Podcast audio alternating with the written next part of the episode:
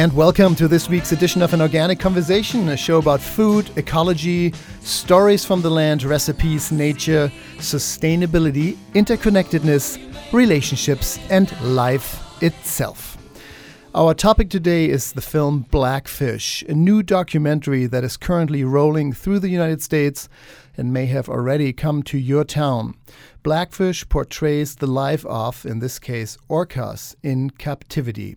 Orcas that are trained to do tricks for us in parks such as Waterworld and SeaWorld and many, many others. This documentary brings up the important question about animals in captivity that our topic today blackfish or killer whales an exploration of animals in captivity with a former SeaWorld trainer Dr. Jeffrey Ventre joining us today in this hour. You're listening to an organic conversation and we're your hosts Helge Hellberg, Mark Mulcahy and Sita Rani Palomar. This is going to be a really great show. I'm excited to talk with Dr. Ventre about this. Before we dive into our show, though, it is also a celebratory time. We're looking at the fall equinox. Autumn equinox is right about now. And it's also harvest time. We've got Sukkot, a celebration that's happening Wednesday, September 18th through Wednesday, September 25th. And it is. Um, all of these are, are times to give thanks for the bounty of the fields, the bounty of the earth, and our fruit. So thank goodness for harvest and all it brings us. I love that. I love September. It's um, you know the the late summer, the early fall, winter, but it's the bounty is wonderful, and it is the time. Even though farms are really busy, of course, in the middle of harvest right now, um, to put down the hose and celebrate and really you know thank the year because at this point you kind of know how the year went so um, there are harvest celebrations all over the country now starting. And Wonderful. we did we did a harvest episode um, last year. We also did an episode on Sukkot, the holiday, and a handful of other celebrations that yeah, happen this time of year. Eid al Adha, and of course Kwanzaa coming up in December again every culture is really acknowledging. Yeah, a great exploration of those those food. celebrations when we had our episode. It's number 131 on the website inorganicconversation.com. How Originally do you remember that? October 31st, 2011. I looked it up. I'm not going to oh. I'm not going to say I remember. yes, 2 years ago. Um, show number 131 at inorganicconversation.com. There's an archive of everything we've ever done in our lives if you want to look it up. Um, Everything ever. Yes, the harvest celebrations. But I do appreciate that w- when you said harvest and putting the hose down, is that when we had a hose down episode about a year ago, our guest had said, "This is the one time, this is the one day of the year that farmers don't work." Mark, how's the f- produce season right it's, now? It's the best time of year. The whole uh, market is just uh, teeming with you know summer and fall items, and it's a little bit cooler, so you don't have to you don't have to be as quick when you're walking through the market now. You get to kind of saunter a little bit as you're looking at each thing. And the farmer. What do you What do you mean by that? In summer, you have to be well, quicker. If it's 90 degrees outside, you don't feel like just hanging out. And then you know, there's more. The more the bees are hanging around, the fresh vegetables and stuff like yeah, that. So interesting. And as the temperature cools a little bit, and maybe you get there in the morning or even in the afternoon, if it's only 75 or 80 degrees, it's just a little bit more comfortable for you to kind of stand and talk and with the farmers. Does that also mean post-harvest handling from the from the field to the truck, from the truck cool to the dock? That's all a little bit more relaxed because you know as soon as you keep the truck open in 100 degree weather, um, the produce starts to wilt. In this case, it's not quite as hot anymore. Or well, either way on that, it's all going to depend on what's going on in the field at that moment. It's going to, and I think most farms are still going to do their same post-harvest handling as opposed to changing it up. It's just sure. that you have to you have a little bit more urgency, yes. you know, on the farm when it's 100 degrees at eight o'clock in the morning or something like that. Yes. And, and you know what I'd like to just quickly mention, if you haven't listened to our fresh feature on all of, on, on all of your stations now, our September fresh feature is about shopping the farmers market. You might want to try to catch that. You know, one of these times that they're playing it. It's a four minute fresh feature that we do every month, and this time is this month is shopping farmers markets. Yeah, and farmers markets. I mean, if you haven't been this year, this would be the time to go because again, as Mark just said, the abundance is just stunning. The, the, the tables are bending. And in the spirit of harvest celebrations, we do want to hear it right from the beautiful woman's mouth, so to say, from the horse's mouth, from the farm. With us now is Dru Rivers, calling in from Guinda in Northern California. Uh, she's the co owner of Full Belly Farm. And um, Dru, are you with us? Yes. Hi. Good morning. Hi, Dru. Welcome to the show. Thanks for joining us. We've we've had you on um, a few times already in the last three four years with updates of what's going on um, in the field really throughout the seasons. Um, and it is that time again. We we just said you know throughout the country harvest festivals are starting, and even though farms are incredibly busy in September, you kind of have a sense of how the year went, if it was a good year or not, and it is the time to put the hose down and and put your dancing boots on and really celebrate farm life. Um, tell us about the upcoming festival, Hoes Down. Well, it's um, held on Saturday, October 5th, and it is just a wonderful event. Um, really, just kind of showcasing our farm that's been in business now for almost 30 years um, and showcasing the amazing organic agriculture in our valley and also just in all of Northern California. We have uh, farm tours, we've got incredible food, um, dancing, workshops. Um, lots of hands-on activities. It is just a day full of fun. It reminds me of one of the most fun, like going to see the hay mazes, and it's also an outdoor festival and street fair, and like every combination thereof. Uh, there's fantastic food, there are activities. It's just like, I don't know, it's just the essence of fall for me. Right, and lots of pumpkin carving. We carve over 400 pumpkins that day, and just for kids, it's an unforgettable experience. We've now had kids who've been coming throughout their whole life, and oh, um, you know, grown up coming to Hoes Down, and they just love it. and Dru, what's it like there on the farm? What what are what are people going to experience when they when they come out this year? Well, um, there's uh, there's going to be an amazing cover crop uh, maze uh, in our Sudan grass, which is fun for the kids to go through. But the fruit trees, so there's um, lots of pomegranates on the trees right now, persimmons. Um, walnuts will just have been harvested. Uh, lots of animals. We've got the cow to milk and sheep to shear. So, yeah, so much to see on the farm. And what a sweet notion that the people who came as children, you know, 26 years ago as four year olds, now in its 30th year, um, now adults, perhaps bringing their own children. It is really um, that community element which kept you know, in this case, full belly. But most all farms really we depend on, of course, their customer base and their community in so many different aspects. Um, it, it is giving back to the community too, right? That's it's not a, a farm festival for your staff. Um, you're expecting no. actually a few thousand people. Yes. Right. So the whole event is a fundraiser. Um, every penny gets donated back to over two dozen different agricultural organizations. Um, and we really, it is almost like the old traditional potlatch where our farm is really just thanking everyone for being a part of our farming community and our customers and it's just you know a day of really of real giving actually um, and we thank everyone that comes for giving to the Hoes Down too because we are able to donate money to a lot of groups Wonderful. Well, it's you so and your co-owners and Full Belly Farm in general, you guys are leaders, and you're making it possible for so many people to do this kind of work in the future. So thank you for what you do and for putting on such a fun event for all of us. And yeah, giving Great. back, giving back from the farm that has fed many of us throughout the year, and that is the theme for many, many, many farms throughout the country. So look up um, harvest festivals this fall if you've never gone.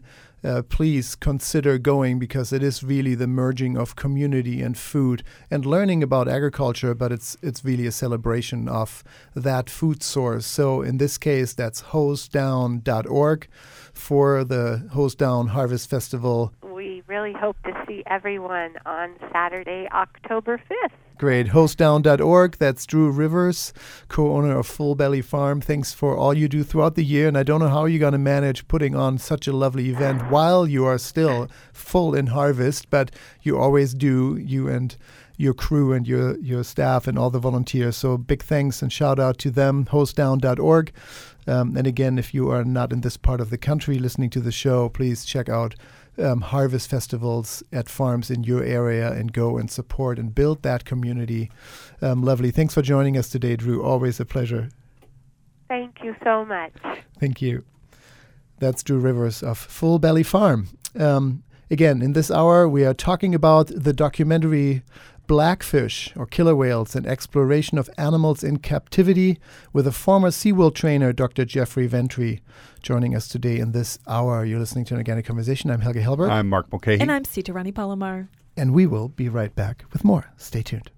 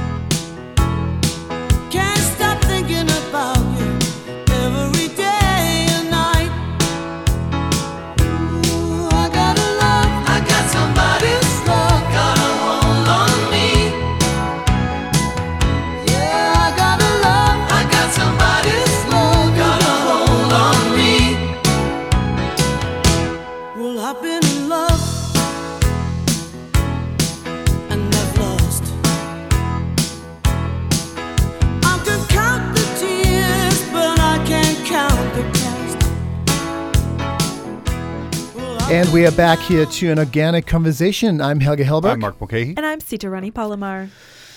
Our topic in this hour is blackfish or killer whales, an exploration of animals in captivity. Blackfish is a great new documentary, a movie that has may come to your town already, um, that we highly recommend.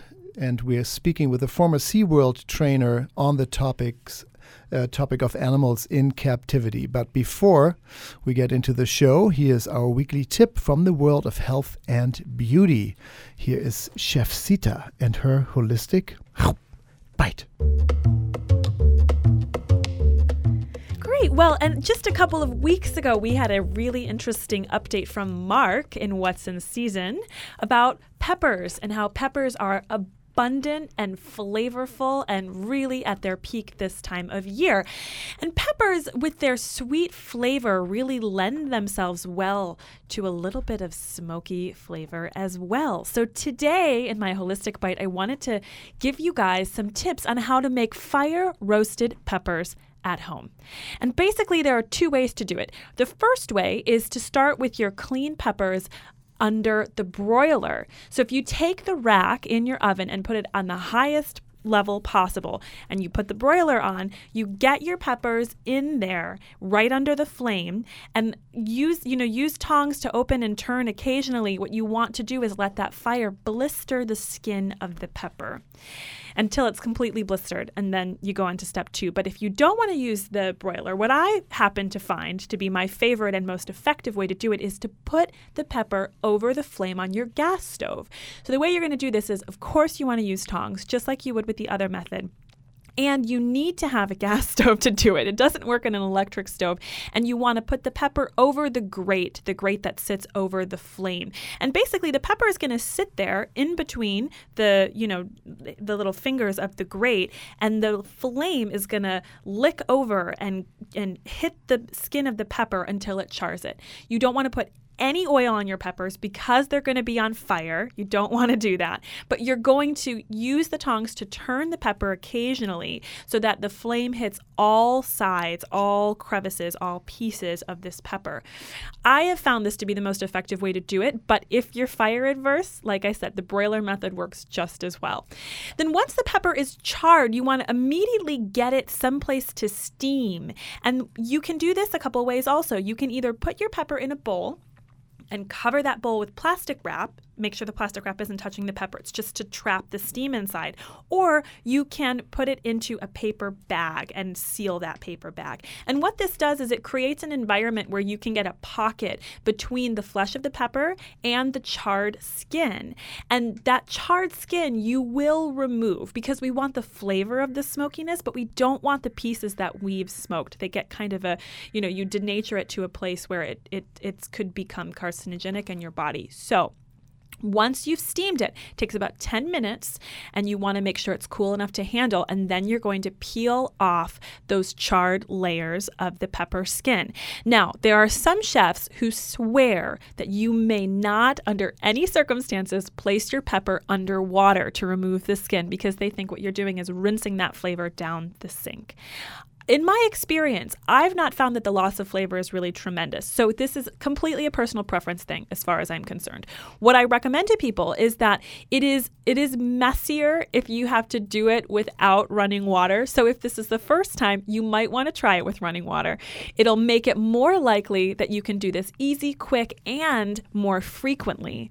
And then once that's done, you slice and dice your pepper any way you want, or you can stuff it. You can put quinoa, you can put nuts, you can put all kinds of things in your flame roasted pepper. So the flavor is unparalleled. Now is the time they're in season. Do something fun and experiment in your kitchen. And that's this week's Holistic Bite. Thank you, Chef Sita. Sita Rani Palomar. Any way you slice it, it's delicious. I love it. I love it. And actually, this summer I've been spending a lot of time. My neighbor's been bringing me jalapenos, and I didn't, you know, I didn't never bought a lot of jalapenos before, just occasionally for a recipe or so. And what I'm doing is I'm just slicing them and taking the seeds out and just sticking them right on a grill. Yeah, And- nice. Not too spicy. No, because you're taking the seeds out, you don't get much of the heat, but you get that um, nice spiciness that Sita was mentioning. And because it's grilled, you can just pretty much just eat oh them, just yeah, pop them right grilling. in your. You mentioned that before, Mark, in other shows. Anything you grill brings out the sugar, right? Mm-hmm. Like, like cooking, but grilling even more so.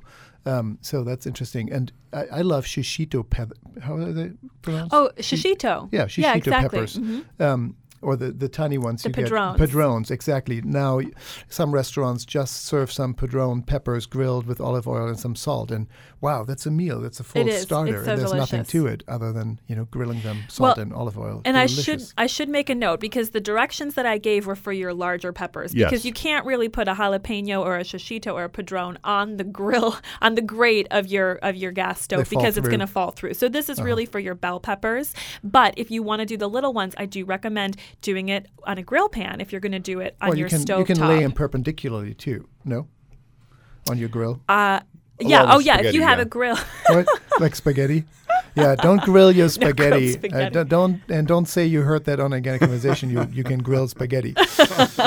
Sticking with peppers. Thank you, Sita. You're listening to an organic conversation. I'm Helge Hellberg. I'm Mark Mulcahy. and I'm Sita Rani Palomar. And we are talking today about the documentary Blackfish that portrays the life of killer whales in captivity at amusement parks throughout the country and the world. Our guest today is a former SeaWorld trainer, Dr. Jeffrey Ventre, who's joining us today from Washington. Dr. Jeffrey, are you with us? I am. Hey guys, how you doing? We're, great. good. Great, Thanks great. for being on the show. Yeah, thanks for making the time. Um, I know you practice um, as a doctor, but uh, you have the insider view on this very topic, our exploration of animals in captivity in this hour, um, which was prompted by blackfish or killer whales. Um, the documentary that is now rolling through the country and may have come to a town near you already. If you haven't seen it, please do so. And more information on this show and the film can be found on Mag Pictures, magnoliapictures.com forward slash blackfish. But we want to start with you, Jeff. So, Okay. so uh, Jeff, I've I've been led whale watch trips, and I've been out and had a profound connection with these amazing animals just out on the ocean. But what I'm really intrigued about is what about your experience as a trainer? You know, how did it feel to work and with them, and what was your connection to these animals? And and give us a little feel of the real life world these animals live in.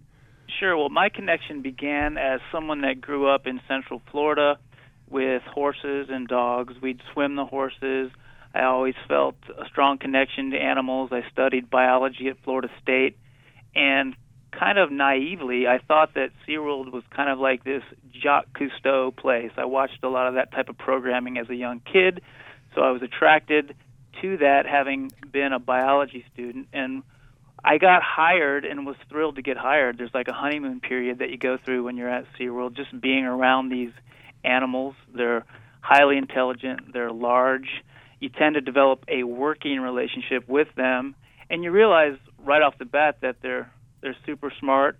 They're very um, aware of their environment, and as time moves forward, uh, you start to realize that captivity might not be the best place for them, even though they seem to be, uh, you know, very patient with people and put on a good show for the public. There's a lot more that goes on behind the scenes than you're really aware of when you get hired. But like I said, there's like a couple year honeymoon period where you're just thrilled to have gotten hired. I'd say less than 5% of the people that try out do get hired, so you feel kind of honored to do that. And and Jeff, so you said you de- developed a working relationship, but was there a deeper connection to the animals when you worked with them? You know, I would like to believe that, especially when I was there. But in hindsight, you got to realize that, you know, these animals are completely dependent upon the trainers for the delivery of their care, their food every day. And a lot of the behaviors that you see in a show, for example, the animals will appear to shake their head yes and shake their head no, or to protrude their tongue out and kiss you on the cheek. These are all trained behaviors using operant conditioning. So, you know, as much as I'd like to think that there was a loving relationship there, I like to call it more of a working relationship because if you were to flip the perspective, I don't think any of those animals would choose to be living in a small concrete enclosure like that. Mm-hmm. So let's talk about that small concrete enclosure. I, sure. I thought this movie was phenomenal. Had such an impact on me and I and I can go back to being a child and remember when I went to a zoo or when I went to any kind of amusement park that had animals and there is this feeling of awe when you're standing in the presence of them that is so incredible and yet there's a feeling of something is not right here. These animals don't live in these kinds of conditions. So so I want to kind of look at the big picture of, of what's happening with these animals and how it relates to the film, what the film is hoping to accomplish, and why this was an important thing to you to be involved in.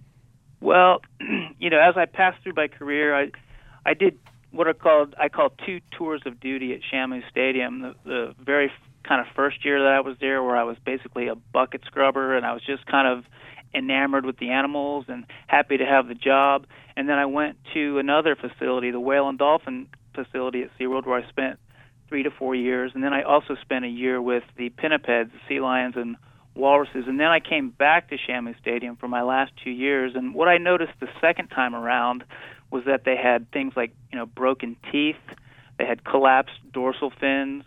Um, there were a lot of physical signs that they just weren't completely healthy. They were relatively deconditioned instead of swimming 100 miles a day like they do in the wild.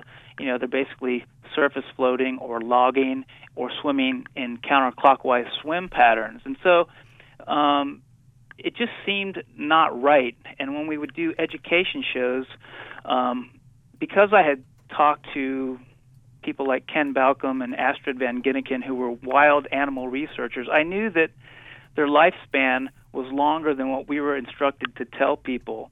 You know, I also knew that their natural behavior was to stay in these tight family units for life, and that SeaWorld was basically, you know, when animals would get to age three or four, would ship them off to another park. And so, you know, you try to compartmentalize this thing and and care for the animals that you loved, but there's just something that didn't ring true. And after a while, it just kind of kind of grates on you, and you realize that this is the the things that you're telling students about lifespan and the fact um, they do these things that SeaWorld called uh, tooth flushes. I don't know if you guys have seen any of that in the in the media, but the animals break their teeth on the steel bars that separate them for shows. Like to do a show, you need to bring just one or two animals out front, and the rest are back in the back pools.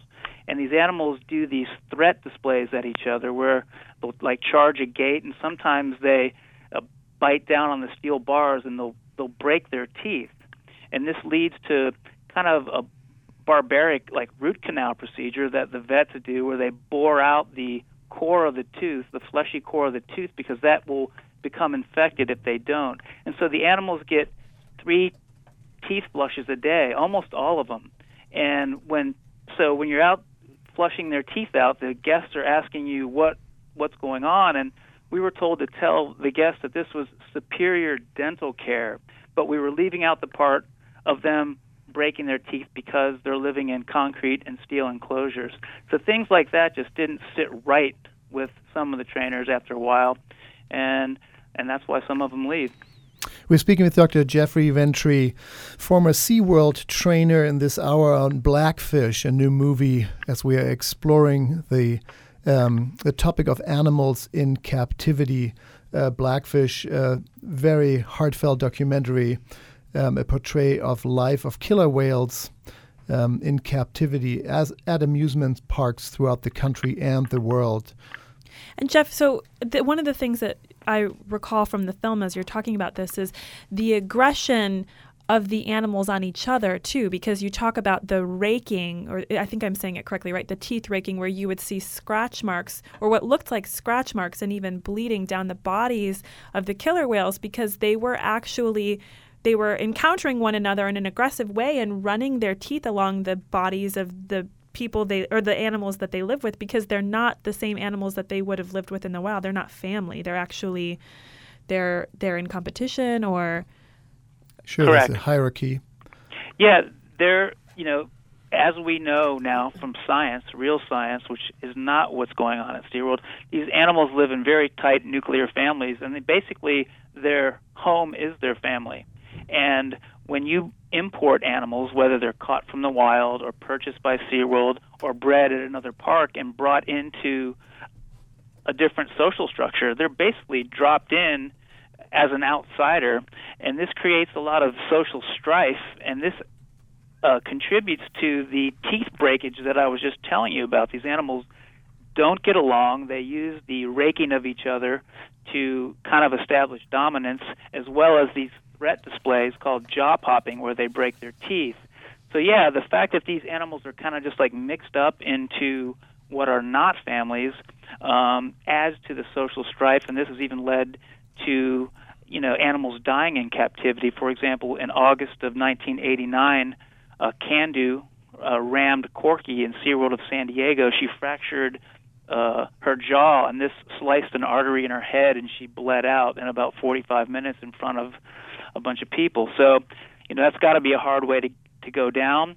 And this is a direct byproduct of two things. Number one, social strife, and number two, in the wild, the animals can simply swim away if there's tension.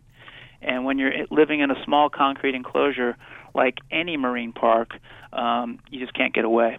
Yeah, the, the film also documents the deadly attack of a killer whale on a trainer. And um, it was interesting to watch in the movie that and there's not one documented single case of an attack of a killer whale uh, in the wild on humans. Is that still the case? That, that's the case. In fact, you know, I now live in Washington State, and um, back when I was still a, a SeaWorld trainer, and this is one of the precursor events that actually set up the making of the film, I was asked to participate in wild orca research, and and so I've been out on the water with killer whales many, many times, including in kayaks, in rowboats, on sailboats, and in motorboats.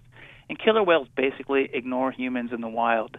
A friend of mine, Dr. Ingrid Visser in New Zealand, swims with these animals all the time, as do other scientists all over the world. And they simply don't mess with people. Yet when they're put in this contrived environment, which is i.e. SeaWorld or Marineland up in Canada or or Loro Parque in the Canary Islands of Spain, they just behave differently. And you had a whale, Keto, a SeaWorld whale, kill Alexis Martinez in uh, December uh, of 19, 2009, and then 60 days later, Tilikum killed Dawn at SeaWorld of Florida. So, yeah. We want to talk about the alternative um, with you, Dr. Jeffrey Ventre, who's joining us today uh, from Washington, a former SeaWorld trainer and biologist.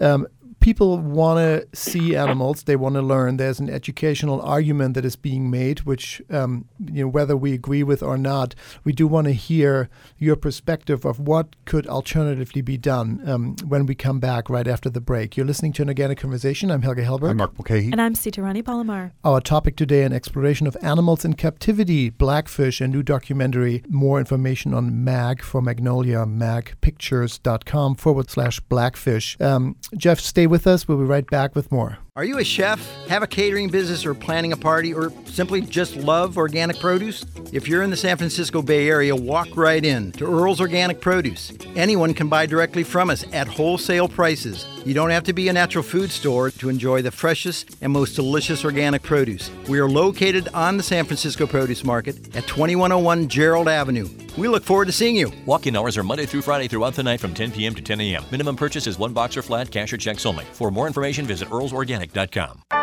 Are you interested in making healthy food your profession? Bauman College is a leader in the field of holistic nutrition and culinary arts. Their professional training programs prepare individuals for successful careers as nutrition consultants and natural chefs. Study at one of four locations in California and Colorado, or learn from home in a self paced mentor distance learning program. Find out more about their classes on holistic nutrition and culinary arts at baumancollege.org. That's B A U M A N college.org.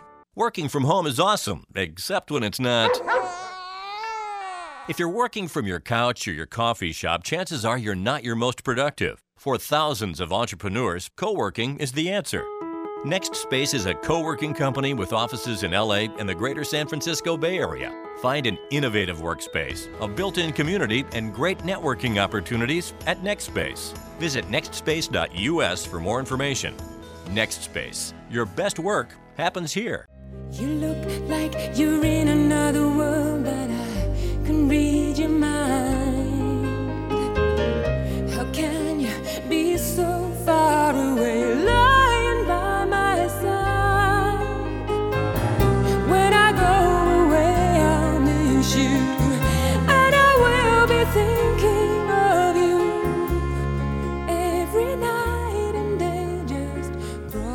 And we are back here to an organic conversation. I'm Helge Hellberg. I'm Mark Mulcahy. And I'm Sitarani Palomar. Our topic today is blackfish, an exploration of animals in captivity.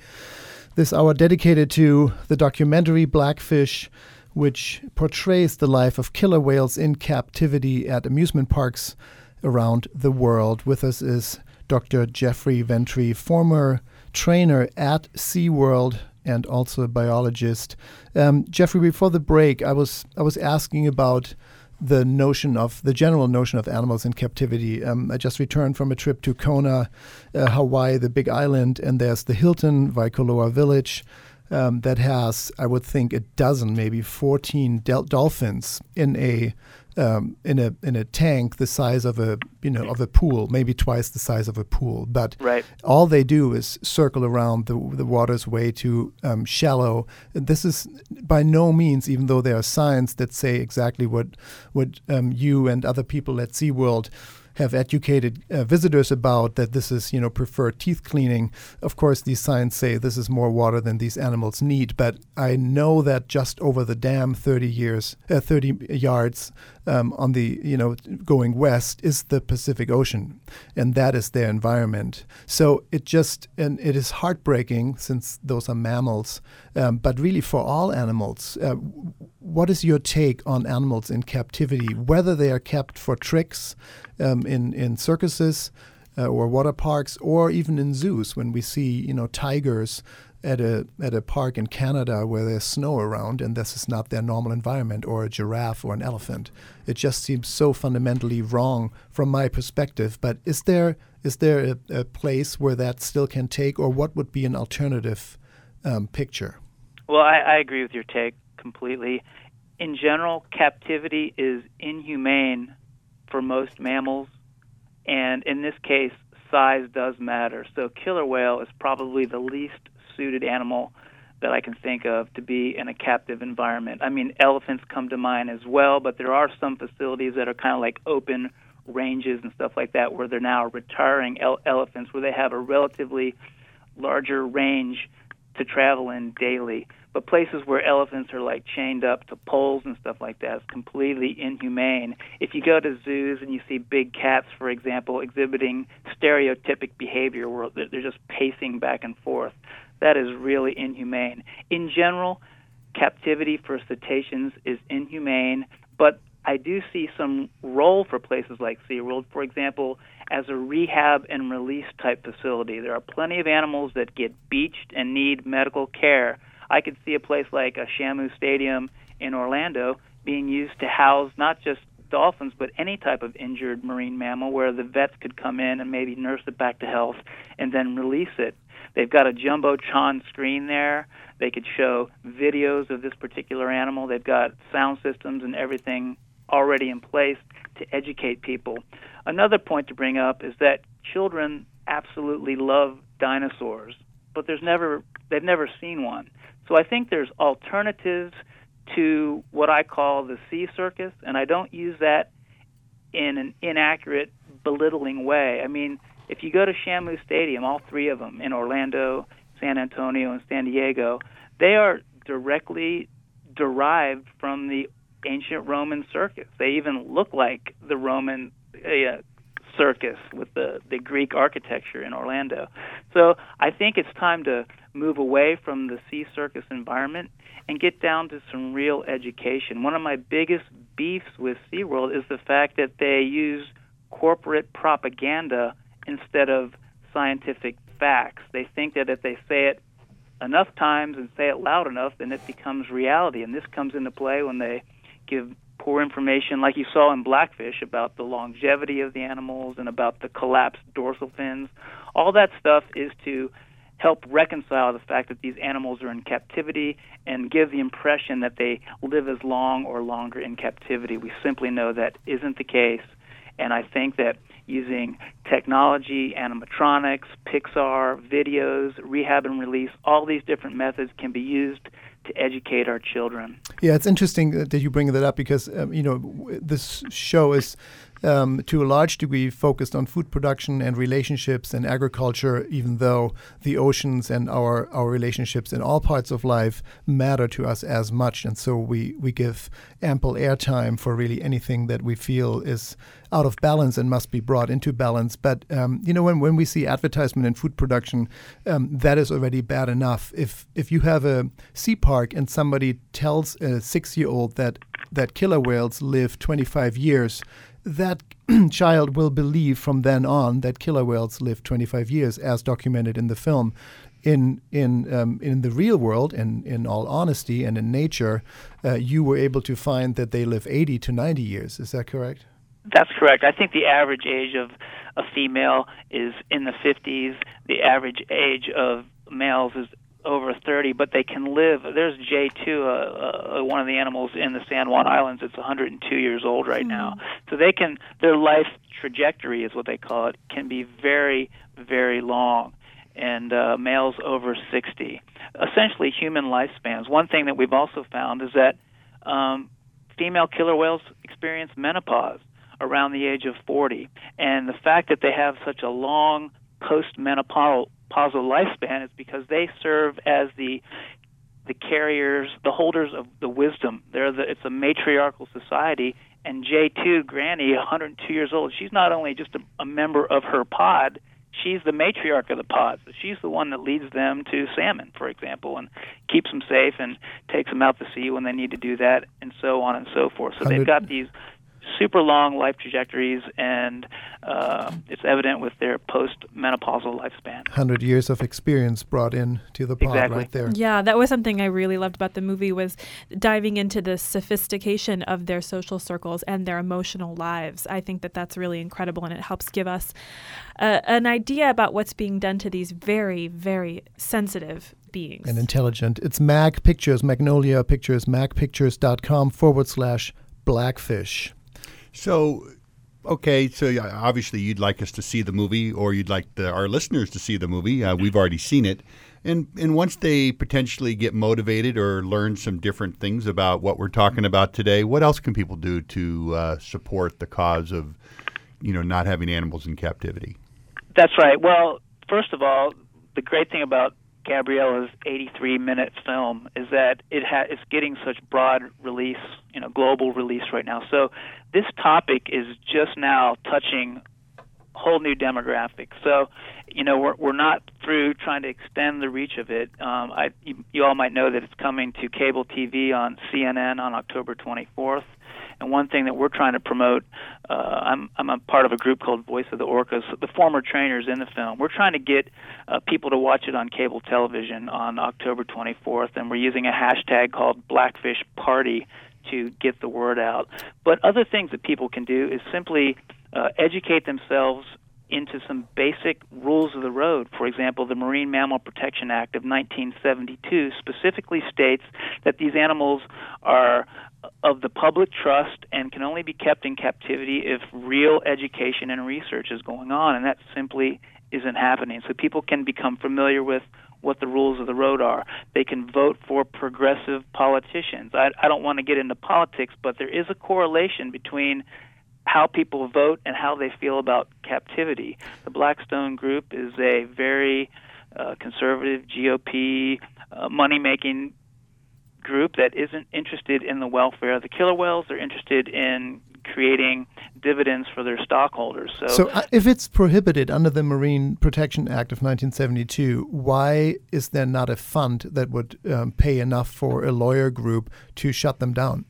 I think that because, in at least in the United States and probably globally, corporations have so much influence on the politicians. It's hard to get anything done. I mean, I, I would contend that SeaWorld is in violation of the Marine Mammal Protection Act, but there's no one that's enforcing that. I would also contend that Lolita, the lone killer whale at the Miami Seaquarium, is in an undersized pool that the government will not enforce the rule on. I mean, she's living in violation of the standards that have been put forward into law and has been living there for 40 years. I mean, she would be a great candidate for release because we know that she's a member of the Southern resident group up in the Pacific Northwest. Her mother is still alive, her siblings are still alive, and yet she sits there in a pool that's uh, by law undersized. So I, I think getting the laws enforced is important. I think voting for progressive leaders is important, and I think people getting involved on a grassroots level is really important. There's a lot of things people can do.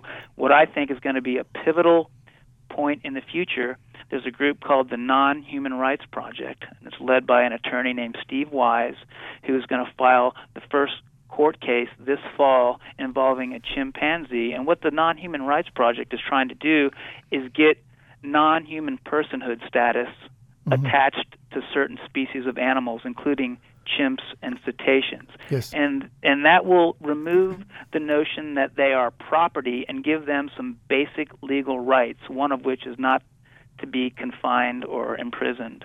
It's so great to hear you say that. We actually had Stephen Wise on earlier this year talking about the Non Human Rights Project. So it's really good to have that reiterated here because we believe it is such important work, as do you. And we're so grateful that you made time to share with us today. Thank you so much. Yeah, thank welcome, you. yeah. That's Dr. Jeffrey Ventre, um, former senior trainer at SeaWorld and part of the Blackfish movie. Um, also part of Voices um, of the Orcas, uh, a, a nonprofit that you guys started, former SeaWorld trainers. Thank you for all your incredible work, um, Jeff. And Oh, you're welcome. yeah, we'll we'll stay on that topic and perhaps have you back when when we know the last SeaWorld-like institution has been shut down or turned into a rehab center. Wouldn't that be lovely? That would be great. I appreciate it. Thank, Thank you. you, Jeff. All right. Thanks. Bye. Bye, guys. An exploration of animals in captivity, Blackfish. That's again Dr. Jeffrey Ventre, and more information on the movie can be found mag pictures m a g pictures.com forward slash Blackfish. Wonderful documentary, not easy to watch, but such important work. Coming up here, at an organic conversation is what's in season, an update on the world of produce with our very own. I'm Helge Hellberg. I'm Mark Mulcahy. And I'm Sita Rani Palomar. Stay tuned for more. Frey Vineyards is America's first organic winery, family owned and operated since 1980. Dedicated to the highest levels of organic and biodynamic farming, Frey never adds synthetic sulfites or other preservatives to their wines. Frey organic and biodynamic wines include delicious Cabernet Sauvignon, Zinfandel, Syrah, Chardonnay, and Sauvignon Blanc. Frey Vineyards Mendocino County award winning wines without added sulfites. Available at grocery stores and online at freywine.com. That's F R E Y W I N E.com. Produce is ever changing, seasons coming and going. At Earl's Organic, we have been sourcing solely organic produce for over 20 years.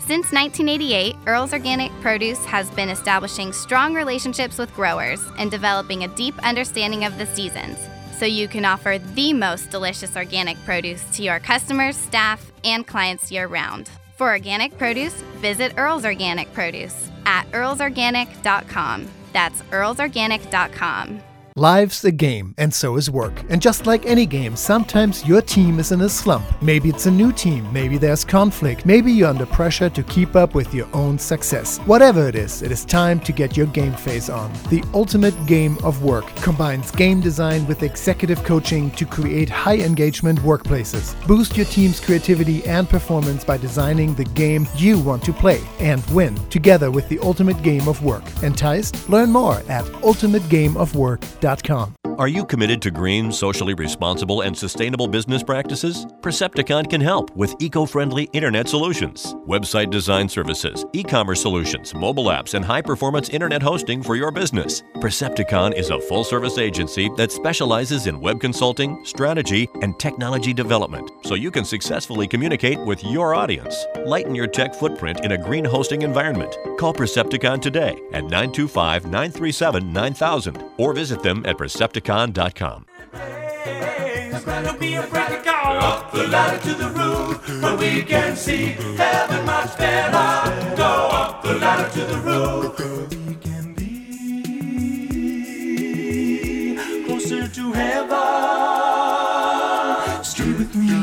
Stay with me, stay with me, stay with me, and we shall let expression ring. Hear freedom in us singing. And we are back here to an organic conversation. I'm Helge Hellberg. I'm Mark Mulcahy. And I'm Sita Rani Palomar. And yes, this is the moment of an update of what's going on in the world of produce. He is our very own Mark Mulcahy with What's in Season. Well, and what's in season is Earl Herrick, who uh, has been gone for a few weeks, but we decided to bring him. We decided to bring him back once he was going to start talking about heirloom tomatoes. So, uh, Earl, heirlooms. What's going on with heirlooms right now? Yeah, you let me loose. Um, well, tomatoes, tomato season, heirloom. A lot of people, I know for me, and many of the people th- that I hang with, we want to eat tomatoes, and I find myself having to stop and wait because you want to eat them now. And isn't June? Can we have tomatoes now?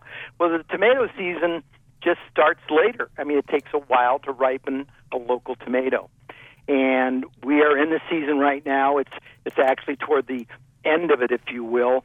And the heirlooms for us, for Earl's Organic, and many of the folks in the Bay Area, it is a prime element that you wait for all year. And this year is is a particular type of year in terms that it has not been it hasn't been a real good year. Uh, the weather, as as generally the case, has played a big portion of that, and that is that it, we had a lot of heat, which uh, created a lot of stress in the tomatoes.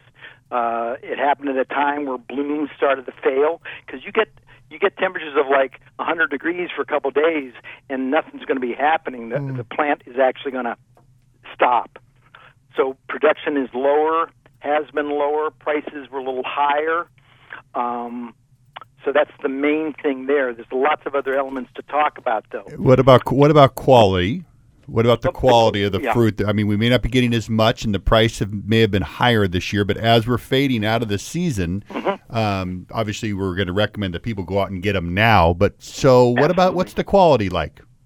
Well, the quality's actually been good, and and it's different because in a year like this with a lot of heat, you have the opportunity of getting number two product, which in a in an heirloom is going to be cracking around the stem.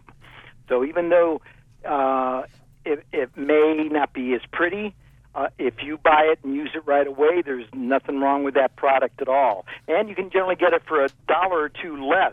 So if the market is three ninety nine, four ninety nine, maybe two ninety nine if you're lucky, you could get something for a dollar a pound or two dollars a pound. Oh, with, that with a number 2 hmm with a number two. And and the thing to remember about those number twos is it's okay for heirlooms to crack as long as that crack is sealed. If it's open, then you don't want to buy that tomato. That's that's a really key thing when you're buying heirlooms.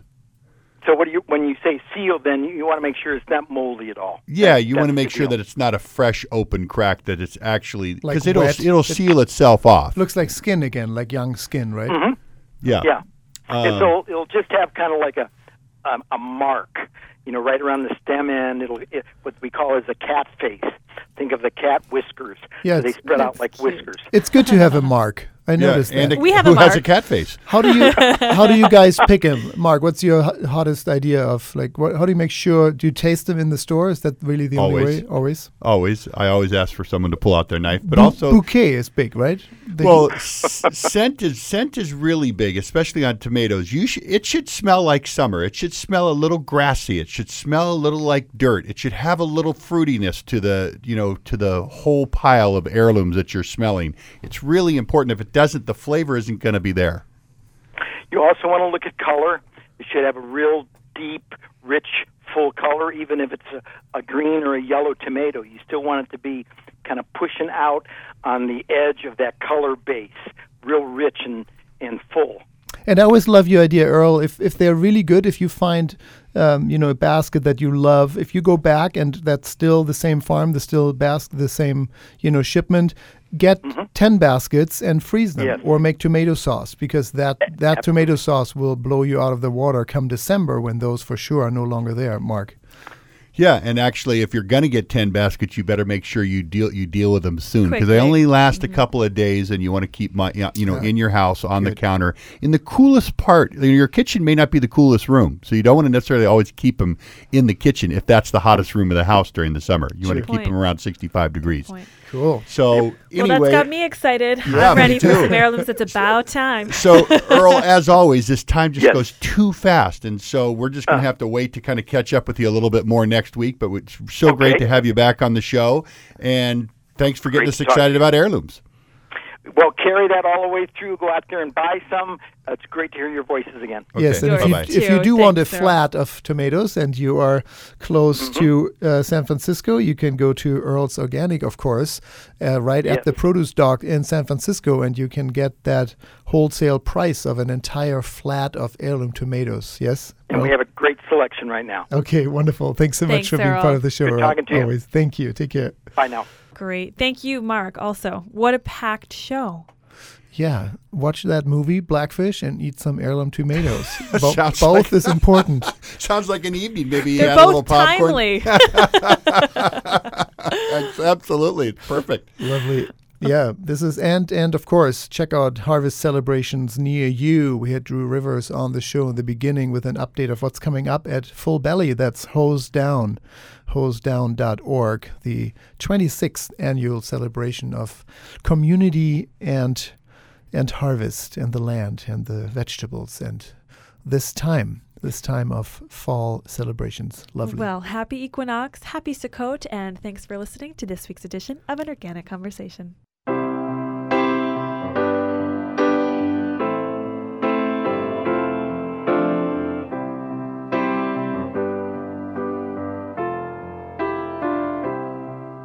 When I find myself in times of trouble, Mother Mary comes to me, speaking words of wisdom, let it be.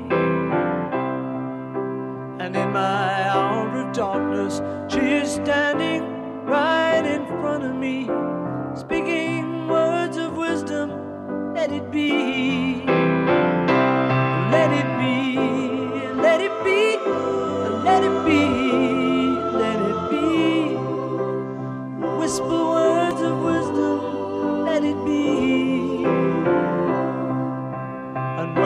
broken hearted people.